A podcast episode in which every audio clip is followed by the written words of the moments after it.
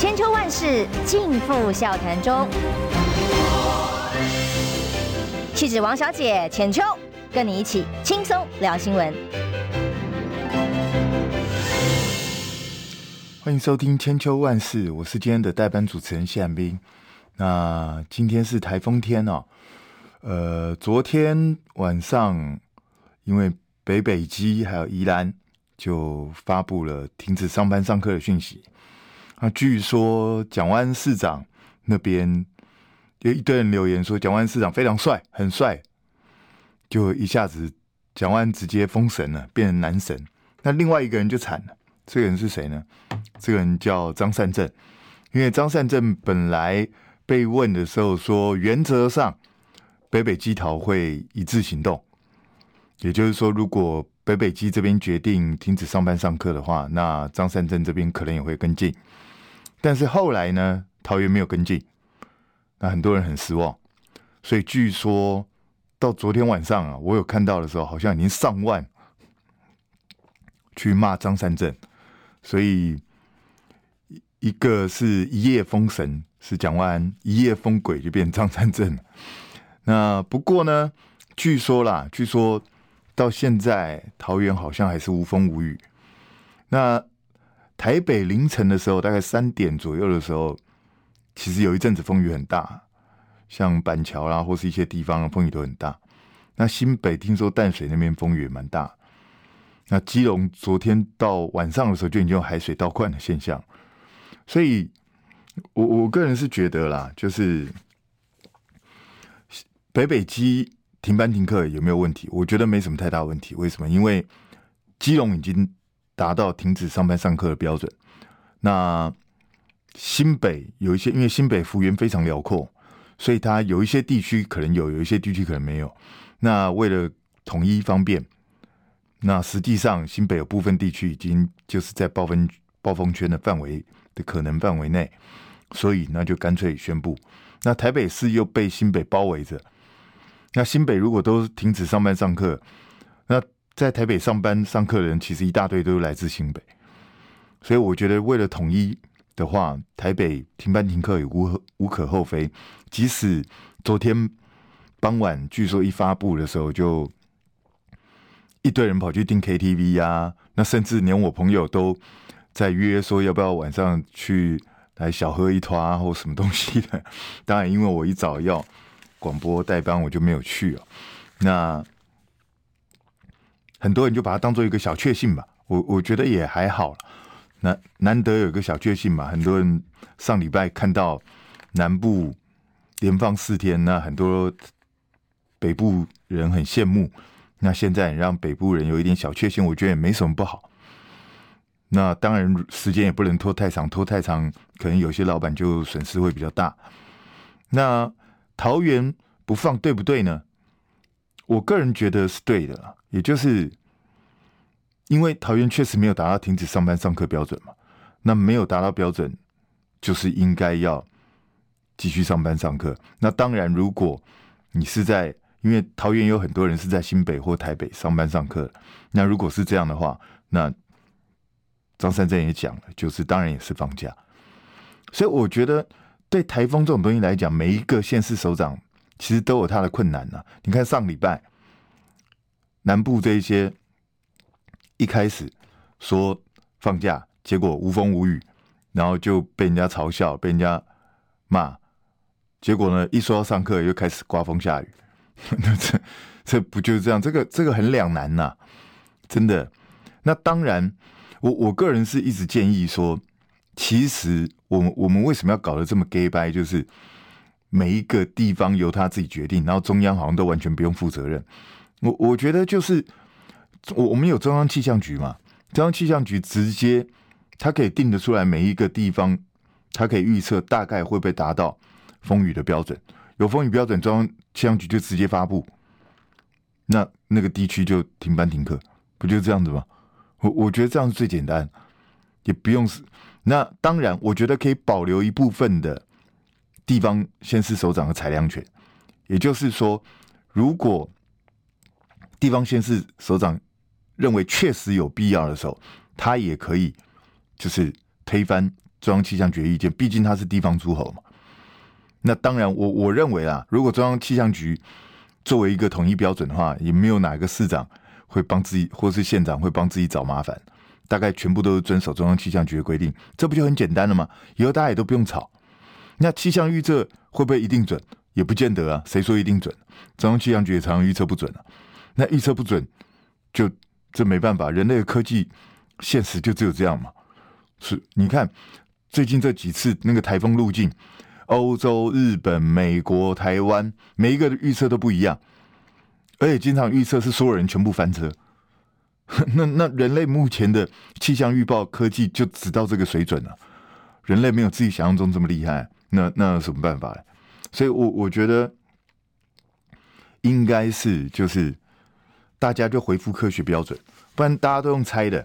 那有人就讲啊，今天张善政他昨天晚上被骂翻了，那今天会不会如果桃园真的一整天都无风无雨，那是不是张善政又要跟当年的赖神一样封神呢？那我我觉得台湾这种造神运动是很无聊的事情，我从来不觉得不觉得谁有什么了不起，谁是什么神，人干嘛要偶像崇拜？基本上这就是很荒唐的事。所以他猜对了，不代表他就是神；他猜错了，也不代表他就是笨蛋，这 就是运气而已啊，这没有什么。所以，我我觉得，与其大家用乱猜的，然后有的时候猜对，有时候猜错，不如很简单，用科学的方式。虽然我老实讲。中央气象局不过是用比较科学的方法去猜而已，其实也是猜，但是至少它是一个统一的标准，而且它跟政治相对无关嘛。所以，我我觉得台湾的政治口水已经够多了，是不是可以考虑一下，就是由中央气象局统一决定，这样会不会比较好？那其实我小的时候就是中央统一决定的，是后来大家认为说各地方需要有裁量权。那中央也不想负担这个责任，才让各地方自己去决定。所以，我我我觉得就这样做是不是会比较好？那当然，政治人物的考量跟我们一般正常人的考量是不太一样。他们都会去算计自己的利益，而不会去算计真正实际的需要或是统一的标准。这就是台湾比较无奈的地方。那按照惯例，我们来看一看今天三大报的头条。啊，《自由时报》的头条是马克龙颁布七年建军法，保卫台海自由航行，法国首度入法。当然，对自由来讲，这是一定要的啦。就是只要任何有沾到国际上有沾到台湾一点芝麻绿豆大的事情，只要是他们认为对台湾比较好的，或是能够让他们宣传抗中保台，或是能够让他们宣传台湾好棒棒，国际都重视台湾的，自由一定会放头条。嗯，这这个不意外，这就是这个报的报信嘛，所以这也没有什么对错问题，就是一个选择。那问题是，马克龙这个七年建军法呢，他主要不是为了保护台湾。表面上，它里头确实有条文说，它要保卫台海自由航行，可是它要保卫的是台湾吗？其实不是，它要保卫的是法国啊，法国自认自己是印太强权啊。很多人可能不晓得，法国在太平洋是有属地的。法国以前也是个殖民地国，所以，所以法国认为自己虽然好像那个已经是十九世纪的事情了，但是法国认为自己还是个世界强权，是个印太强权，所以他要维护自己的利益。那可是问题是，讲是讲的很好听，他七年准备用四千一百三十三亿欧元。七年建军法，然后也预计二零二五年的时候，法国国防预算要达到国内生产毛额的百分之二。确实对法国来讲，确实是有所提升的。但是我老实讲，以这样的对军军力、军武的投资，然后以法国分散在全世界各地的殖民地来说，说真的，他在印太的力量还是非常微弱。他在印太力量，不要说是。中国大陆了，远远比不上日本，所以这个是一个宣示性的东西。那当然，自由不会去管这些啊，自由只要能够让让同文层自嗨，他就很高兴了。所以这个不是重点。那自由的头条是这个，那它的副标题就是头版下这里，采购设备收回扣喝花酒，三不一资讯人员报集体收贿。那布衣这些收贿当然是蛮严重的。那另外，他在上面有一个赖清德出访，过境纽约、旧金山。哎，照理来说，这种赖清德这种东西，他们最喜欢 POP 的，应该是要放在头头版头条。为什么把它放在 A 三呢？其实你仔细去看就知道，理由很简单。虽然赖清德不像之前的说，可能搞不好会被发配到德州去，那但是他有过境纽约、旧金山，但是有没有什么很醒目的行程安排呢？比如说会见美国的哪一些官员、哪一些首长？或是跟美国哪一些重量级知名人物，比如说我们的郭董，这一次不是就号称要去见基辛格吗？那抱歉，赖清德至少到目前为止没有公布什么很亮眼的这个所谓要去参访的地方或是人物，所以呢，没有什么值得吹牛的地方。那连蔡英文都帮他定调，这次就是去巴拉圭巩固邦谊。那实际上。我想猪都知道，根本去巴拉圭就不是赖清德的真正目的。他的真正目的就是死也要去蹭一下，想办想尽办法过境一下美国，这就是他的目的嘛。嗯，这在台湾是公开的秘密啊，所以我觉得这也没什么好讲的。那只是因为行程本身没有什么很亮眼的地方，所以就就只好摆在 A 三了。如果里头有要见哪一个？比较亮眼的人物，我跟你保证，自由一定是排在头版头条，这是绝对不会意外。那《中国时报》的头条是什么呢？《中国时报》的头条就是惠誉突砍美信平，台股会双杀。那昨天台股重挫三百一十九点，那日经港股也惨衰，外资大逃杀，新台币也狂贬了一点零七角。这是昨天一个蛮重大的事件。我想，如果投资股市啊，或是有投资其他一些经济活动的，大概都会有点感觉。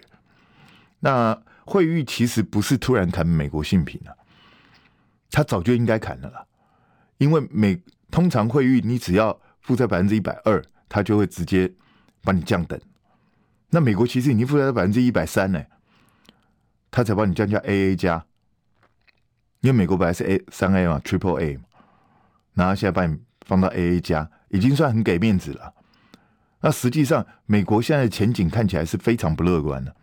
惠誉也是因为看到未来三年美国的经济情况很可能会非常的不稳定，甚至出现状况，所以才会把他的信评降等。那当然，美国是非常不爽的。叶伦是表示说：“你这个根本就是拿过时数据在乱搞啊，什么什么的，在那边讲，在那边。”直接就表示反对的意见。那白宫发言人也说：“哎，你完全忽视了，我们现在是所有的这些世界主要经济力量里头，这个经济最蓬勃、最发达的。” 你在讲啥？我真的在讲，如果中国大陆预估今年 GDP 会五点二，都被被你们西方媒体批评到一文不值的时候，那请问一下，你美国这个预估只有一点多或二的？这样的一个经济成长，为什么会被视为是蓬勃发展？这到底什么标准？我实在是搞不太懂。就是 我常有的时候觉得，这种标准的波动实在是让人家觉得匪夷所思啊！这到底是怎么回事？我也搞不太懂。那他的头版下有两个新闻。一个是自首汉变胸疼腿暴汉，受害者失声抗议。那这是有关医疗的问题，因为他的诉求是废止胸腔交感神经阻断手术。那医学的问题，我觉得还是要回归医学去讨论。有的时候，老实讲，人类的手术技术有的时候也是碰运气，碰运气。因为我曾经因为家人的关系，我长期住在医院里头，所以我我我就坦白跟大家讲嘛，其实。不管什么名医啊，或是学，就是这些学习的学生也好，基本上医生在帮你做手术啊，或者在诊断，其实很多时候也是在碰运气。我跟大家讲实在话，就跟中央气象局一样，他是用比较科学的方式去碰运气。很多病，医生所谓的诊断，其实他就在猜你得了什么病，不就这个意思吗？那手术，每一个人的体质又不见得完全一样。所以 A 可以做这个手术 B 做这个手术之后会出现什么状况？谁告诉你医生敢绝对保证？事实就是这样。前几天不是还有一个新闻吗？说，哎，当医生罢工的时候，结果死亡率反而降低三分之一。这当然有很多原因促成了，但是其中有一个原因就是减少了滥用药物的机会，减少了错误诊断的机会。所以我，我觉得，当然你不能因为医生可能会出状况，可能会出毛病，所以你就不相信医生，就不看医生。我觉得这是两回事啊。我们人类在往科学前进的路上，就只能够慢慢一步一步的推进。那这中间就必须要从错误错误中不断的学习，累积经验，然后让下一代能够有更多的经验，减少误判的可能。这这就是人类的发展，这没有办法的事啊。那另外一个，他头版下就是萨克斯啊，就是有一个糖奖哥哥大的教授叫萨克斯的，他说台湾能源政策如即兴演出。其实这一篇《中国时报》登我不压抑，但是昨天《自由时报》也登了他的这篇演讲，然后中央社也登了，这就让我怀疑是不是民进党接下来能源政策准备要有点转弯了。因为萨克斯就直接抨击啊，他说：“哎，你现在这个能源来自于石化燃料的，还是占了百分之八十？因为我们的设定百分之五十天然气嘛，百分之三十燃煤嘛，然后剩下百分之二十要靠绿能再生能源嘛。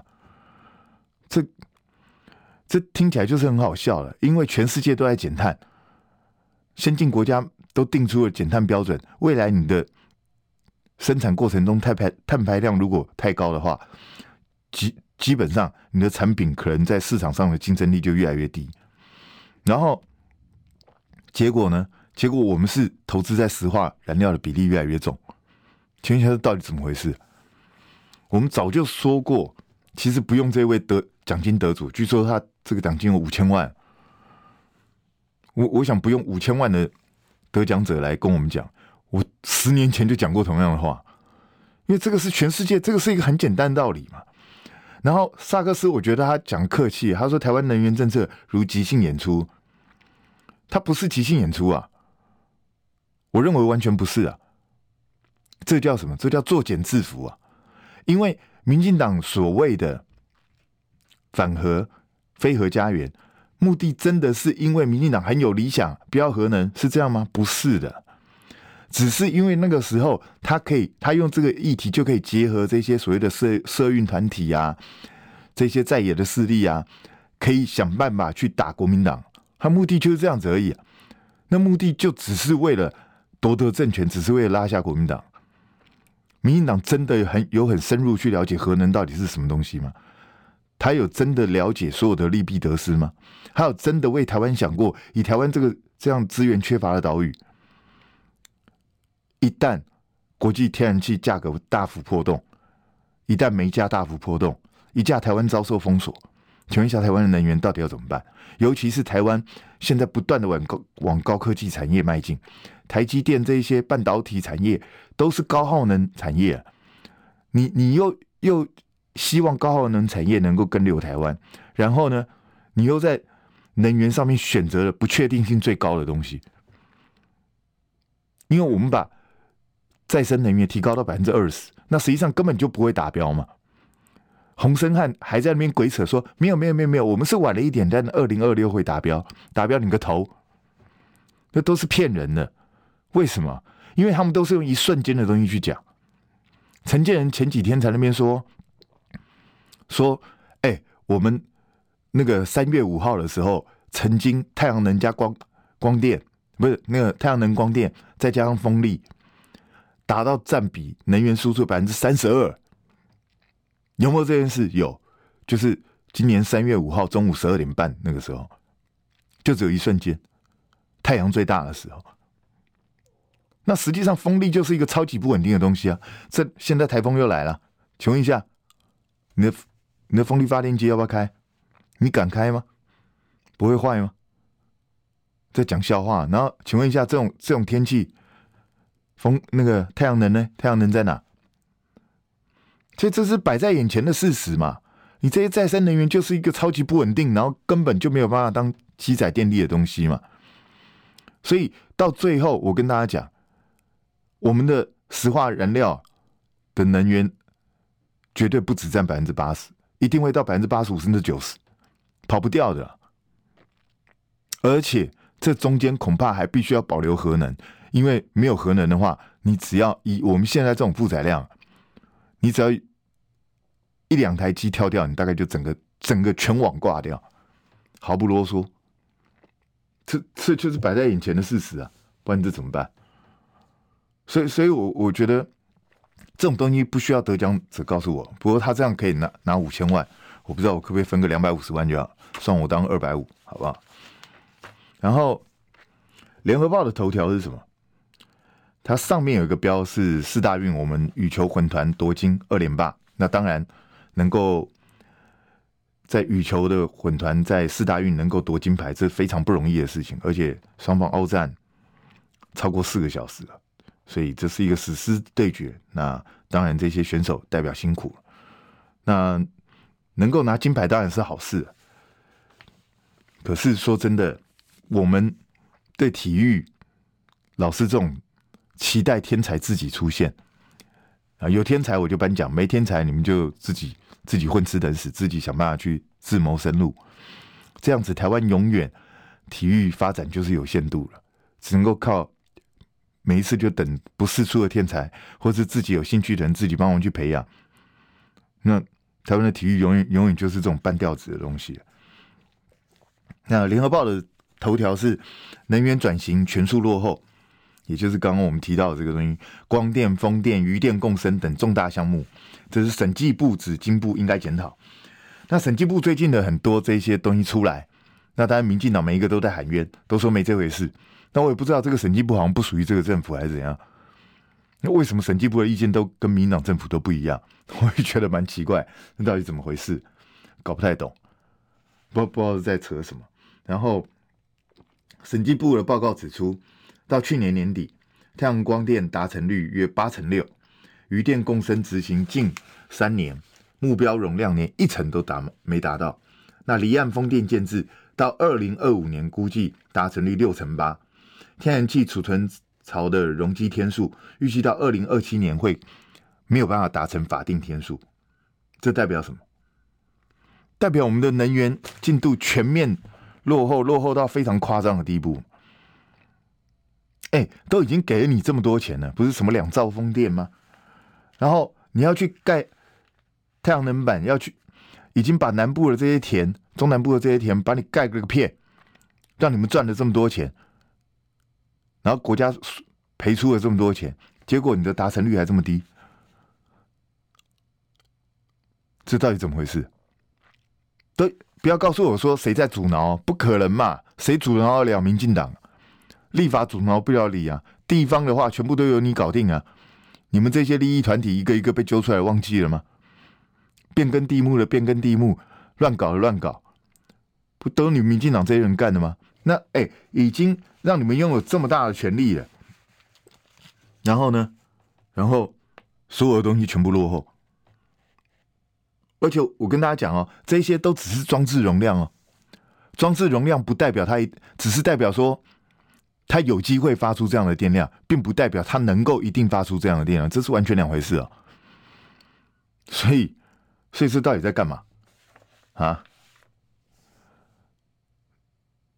所以我我真的觉得，民党就是骗人。那反正对蔡英文来说，他时间快到了嘛，明年他就卸任嘛，卸任之后就不干他的事了嘛，就随便你去搞嘛，反正台湾人死活跟他没什么关系嘛。他大小姐有钱的要死。反正他家人也都在美国，到时候屁股拍拍就走了。那这个锅谁背？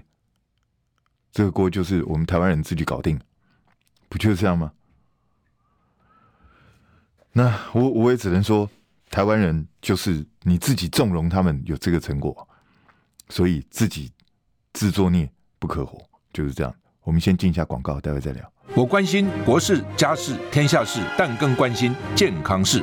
我是赵少康，推荐每天中午十二点在中广流行网、新闻网联播的《听医生的话》。我们邀请到的都是国内数一数二的医疗权威，给你一个小时满满的医疗资讯，让你健康一把抓。除了收听以外，还要到 YouTube 频道上订阅 I Care 爱健康，按赞、订阅、开启小铃铛，爱健康三支箭，一件不能少。千秋万世尽付笑谈中，气质王小姐浅秋，跟你一起轻松聊新闻。欢迎回到千秋万事，我是今天的代班主持人谢寒冰。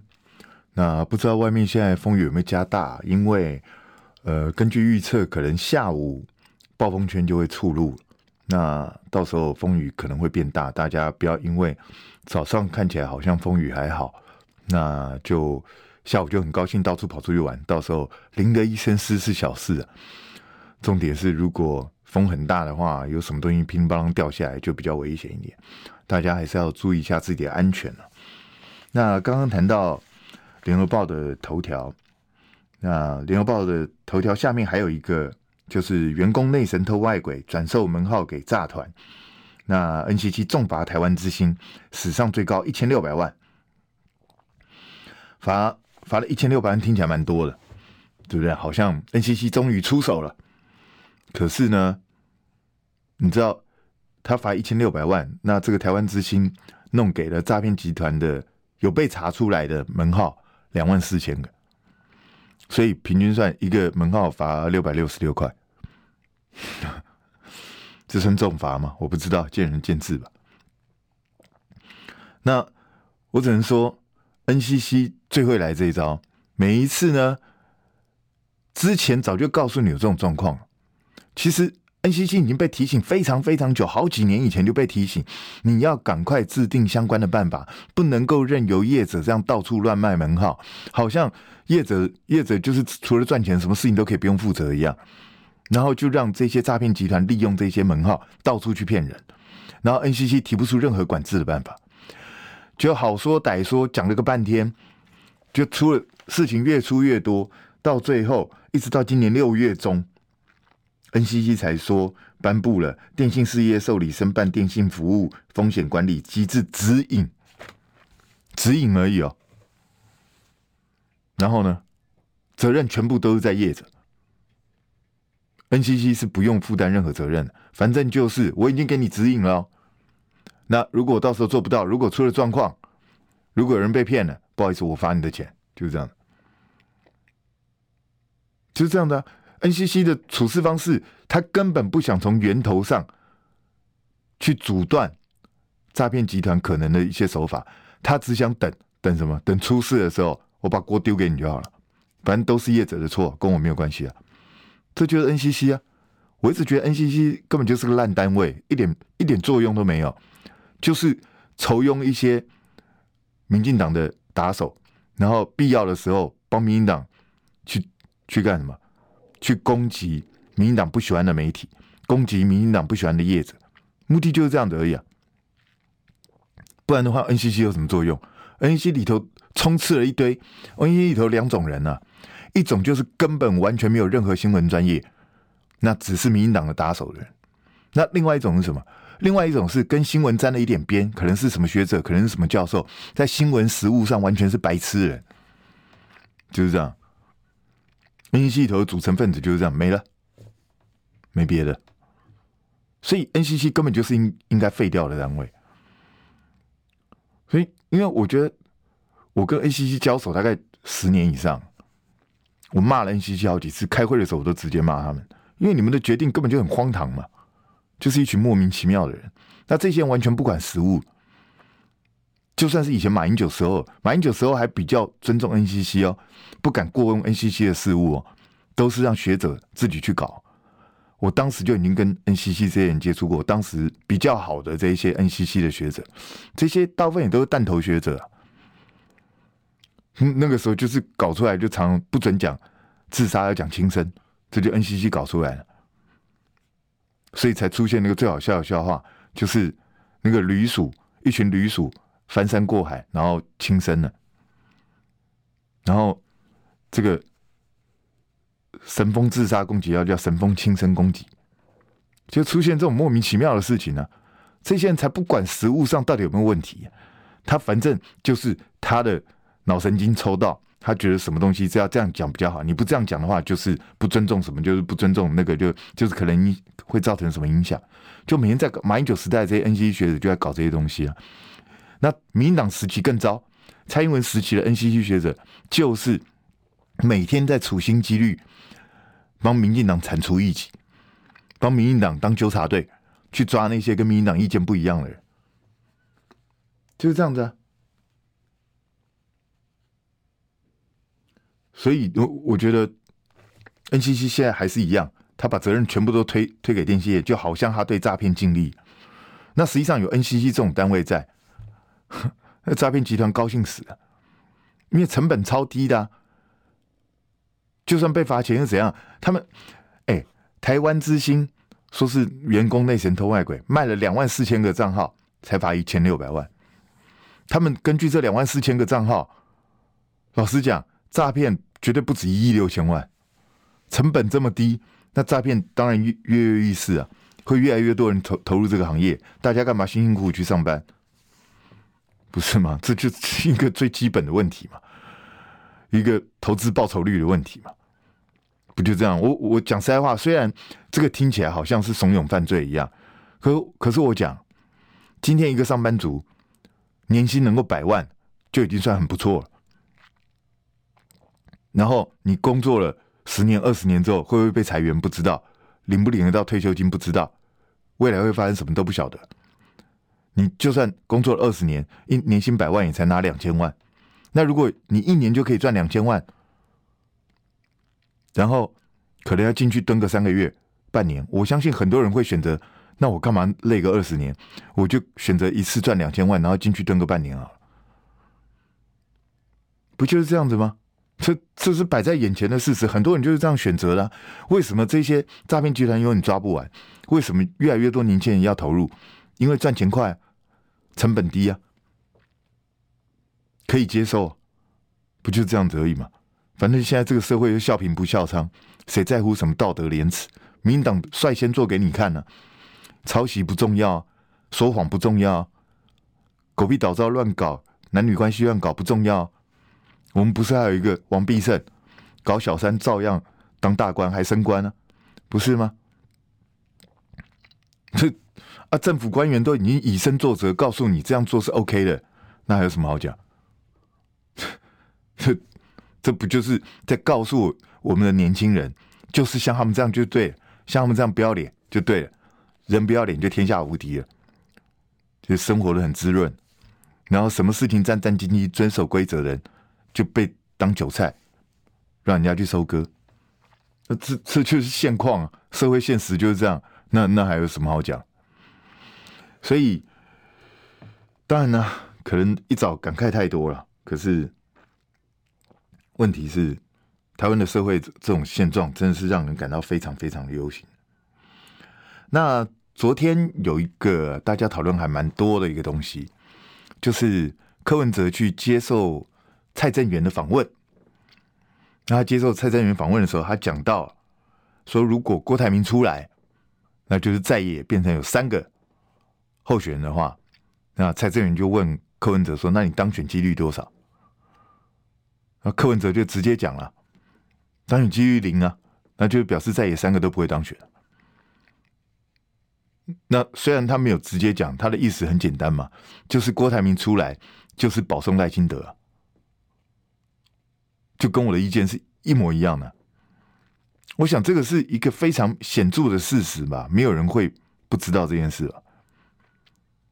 因为如果再也变成萨卡都，你说萨卡都到最后督出一个公推代表出来选也就算，如果这三个一直缠缠缠缠缠斗到最后，我跟你讲，到时候连弃保都非常困难。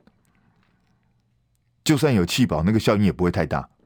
那就是完全保送赖清德，毫不意外。事实就是这样子啊，因为这这就是摆在眼前的状况啊。那昨天 New Talk 就是新头壳啊，他也发布最新民调。那民进党赖清德三十三点五支持度居冠，然后柯文哲二十九点五七居次。那国民党侯友谊就垫底二十一点四。那如果以跟上个月相比的话，就六月三十到七月一号，跟现在的七月三十一到八月一号这样相比的话，不，七月一号到八月一号这样相比的话，赖清德微幅上升了大概零点零点七三，然后柯文哲下降了大概一点一七。那侯友谊微幅上升了零点零九，就是侯友谊几乎没有变化。那赖清德微幅上升，柯文哲微幅下降，啊，整体大势没有什么变。那当然，这是心头壳，心头壳的这个属性，大家应该也算清楚。那只是呢，他做出来一个比较有趣的发展方向，就是。赖清德的本命区台南市，当然支持度很高，百分之四十，高于他的平均制度。可是柯文哲第二，在台南第二，排名第二，然后得到百分之三十四的制度。柯文哲在台南能够得到这么高的制度，还是心头壳做出来，这个有点特别。然后就是柯文哲自己在台北市下滑了七点八八个百分点，然后支持度反而落后赖清德。只有二十五点八七对上赖清德的三四点九七，而且他在台北市的支持度低于他在全国的平均支持度。然后新北市的部分，这是侯友谊的本命区。侯友谊虽然在这里的支持度高于全国平均，高于他自己在全国的平均，但是也下降了二点六，反而在本命区他是垫底的。所以这个趋势代表什么？代表。在台南，确实赖清德遭受了某一些影响，因为台南，我们就讲台南最近这一年多狗屁倒灶的事情真的太多了嘛。今今天卢查案开庭嘛，卢查案开庭了嘛，卢查案的事情到现在没有解决，跟民进党是什么关系？跟你赖清德有什么关系？民党一直说不清楚，讲不明白。赖清德当然从头到尾否认到底，之前还在那边鬼扯说：“哦，我根本不认识他。”你们自己党的。议员，然后党部的要角，你在那边当了市长，当这么多年，然后你不认识他，这种鬼话，真的只有赖清德的徒子徒孙，只有赖清德的支持者才会相信。那邱丽丽，赖清德不认识吗？正副议长，你不信不认识，不相信，你跟他之间没有任何瓜葛吗？然后赖清德自己在当市长的时候，多少土地被变更？多少这种光电中低案出现，赖清德都没有耳闻吗？都毫不知悉吗？那陈凯琳在做什么？你不知道？陈忠彦在做什么？你不知道？台南一大堆这种乱七八糟的事情，赖清德完全不知道。所以赖清德是怎样？是移动式人像，是一个看板，里头空空的，什么东西都没有，就负责出面唬人呢。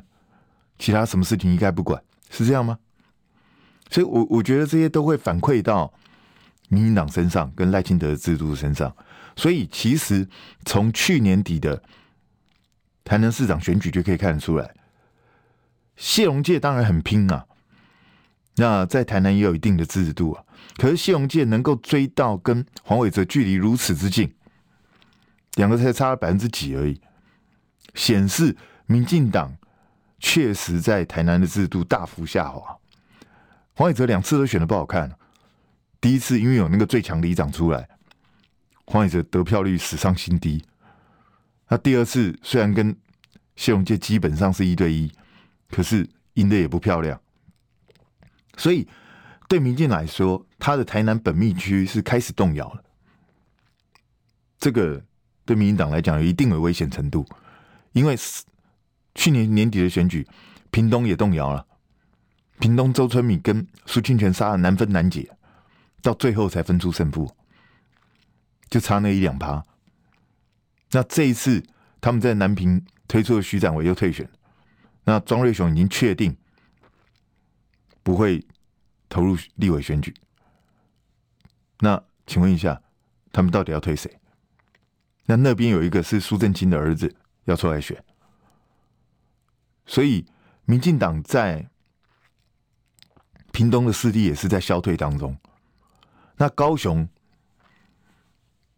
虽然表面上陈其迈制度好像非常非常高，哇，高雄人好像都觉得暖男来了之后就超级暖了，什么事情都很暖，什么事情都很棒。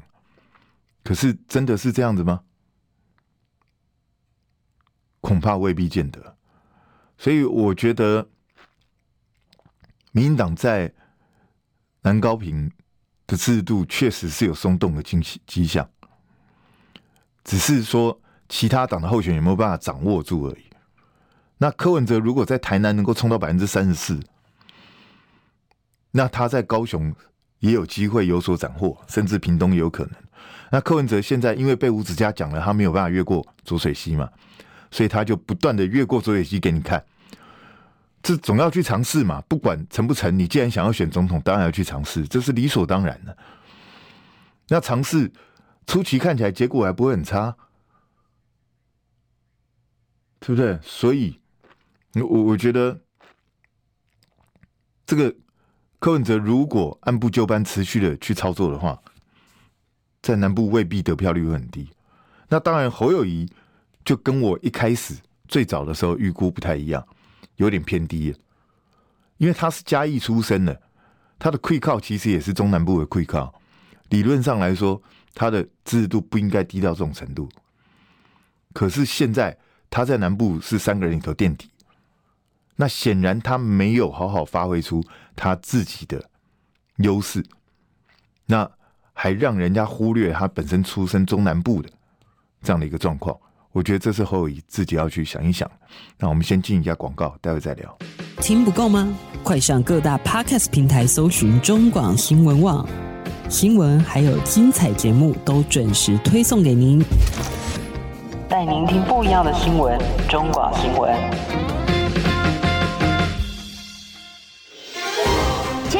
是尽付笑谈中。气质王小姐浅秋。跟你一起轻松聊新闻，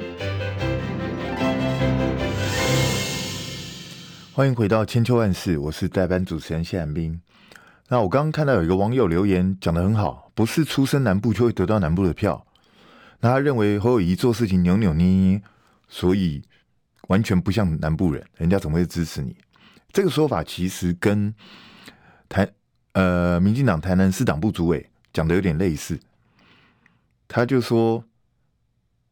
诶、柯文哲做事情就是这样子鬼头鬼脑的。他没有讲鬼头鬼脑，鬼头鬼脑是我讲的。他的意思就是类似这样，就是说柯文哲讲话很不直接，绕来绕去的啊。然后心心里头在想什么都不知道啊。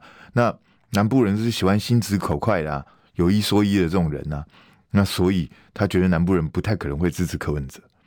那结果呢？第一个，如果你相信 New Talk 的新头壳的民调的话。柯文哲制度显然在台南并不低耶，赖清德四十，他三十四，这样是低到哪里去？因为这是赖清德的本命区。那再来呢？请问一下，赖清德讲话很直接吗？赖清德还不是绕来绕去，闪一闪？你看上次讲入想要走入白宫，被美国爸打一巴掌之后，就开始又那边东绕西绕，到处乱转，好像苍蝇被打打得头昏了，到处乱飞一样。就是这样子啊，我们当然都知道赖清德是想搞台独，可是他偏偏又是个孬种，很多东西都不讲出来之后，一一被人家一一吓到，被哪一个势力这样一阻断之后，又缩回去了。所以谁是畏畏缩缩那个？不就赖清德吗？如果老实讲，我我一直觉得啦，每个人有每个人自己的想法，只要坚持自己的理念，不管我同不同意你的理念，但是我至少佩服你这个人。像很多独派的教授老师，我虽然不赞同他们理念，但是私底下我我都跟他们很好，因为我觉得我们观念不同，但是你愿意坚持你的理念，这就是你的想法。我们是民主社会，这是好事。可是赖清德就是那种孬种型的，明明是个台独精神，然后呢，就是只要一遇到困难，只要一遇到可能会掉选票的时候，就缩回去，就装死。就啊，我们不需要再独立啦，我们就是中华民国啊，就在那边鬼扯这些东西了。你明明心里就不是这样想。然后当年去挑战蔡英文，讲的跟真的一样，然后说要去叫蔡英文的网军不要再攻击他，结果哎，你都说人家拿网军攻击你，然后攻击完之后，你被人家网军打趴了，然后打不过就就加入，是这样的意思吗？然后就去当他的副手，然后被就近看管，然后乖个乖的跟个鹌鹑一样。所以像这样的人，我我是根本看不起的。然后这样的人，难道就是南部人喜欢的典范吗？我也不认为。